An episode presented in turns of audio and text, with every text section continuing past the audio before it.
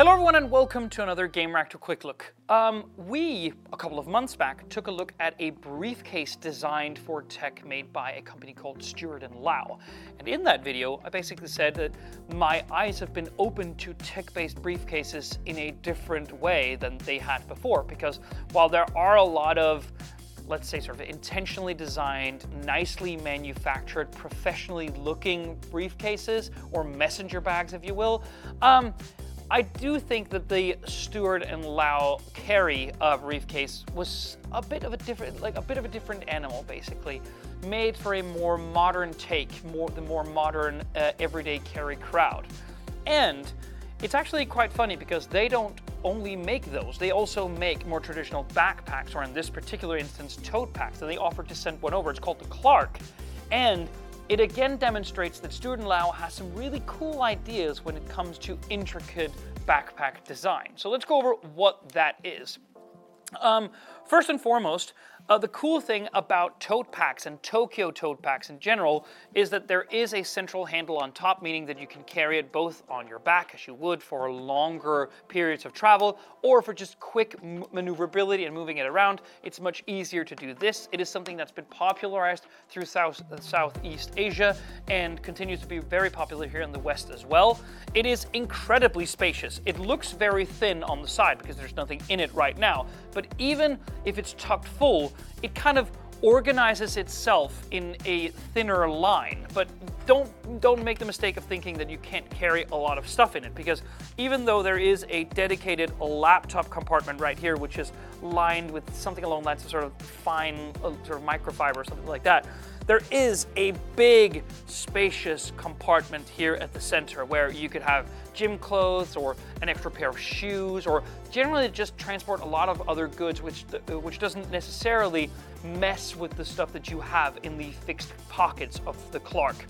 Um, the it's still even though the, these straps look rather thin they are rather thin make no mistake it's not the same as these you know almost hiking based backpacks, which has these really broad, which transfers the weight of what is you're carrying in the backpack over a sort of a broader area over the shoulder. These are thin, but even uh, even though they are thin, it's still high density uh, foam contoured straps, meaning that there is a lot of support in this foam here. It's not just a leather strap as we've seen on other bags, which really gnaw at your shoulders if you're carrying a lot of, uh, of sort of weighty goods around from place to place.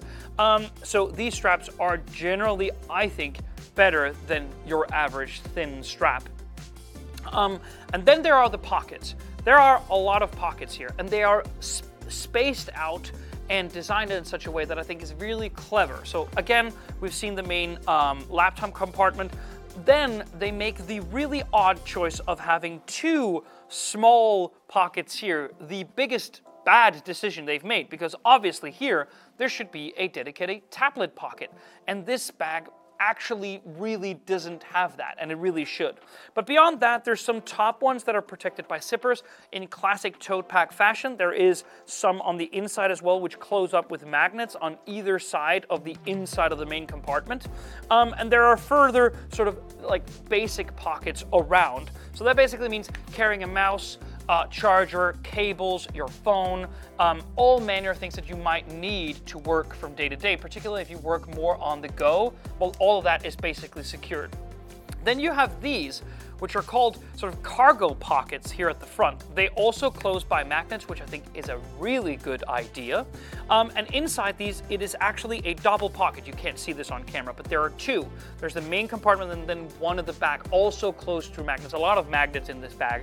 And that basically means that there really should be a dedicated pocket to almost everything that you'd want to carry, which is very important. We said that particularly in Debramante videos, where they just tend to have one big spacious pocket, but you don't want everything rustling around down there and touching each other because that might lead to scratches or things getting broken or something like that.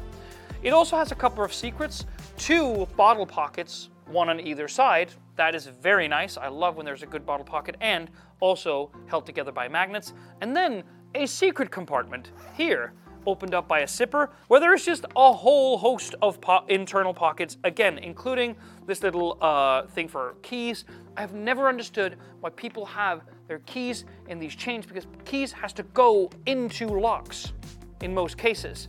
So is it because that you like bring it down from your shoulder, open the pocket, and then it, you have to bring your bag close enough for your key to do that? Or maybe people just have them on those sort of small zipper lines. I don't, at least, and I don't really understand why this is such a popular add-on on these kinds of EDC backpacks. But still, it is there if you want it, and there's just generally a lot of space here. It's expensive, I will say.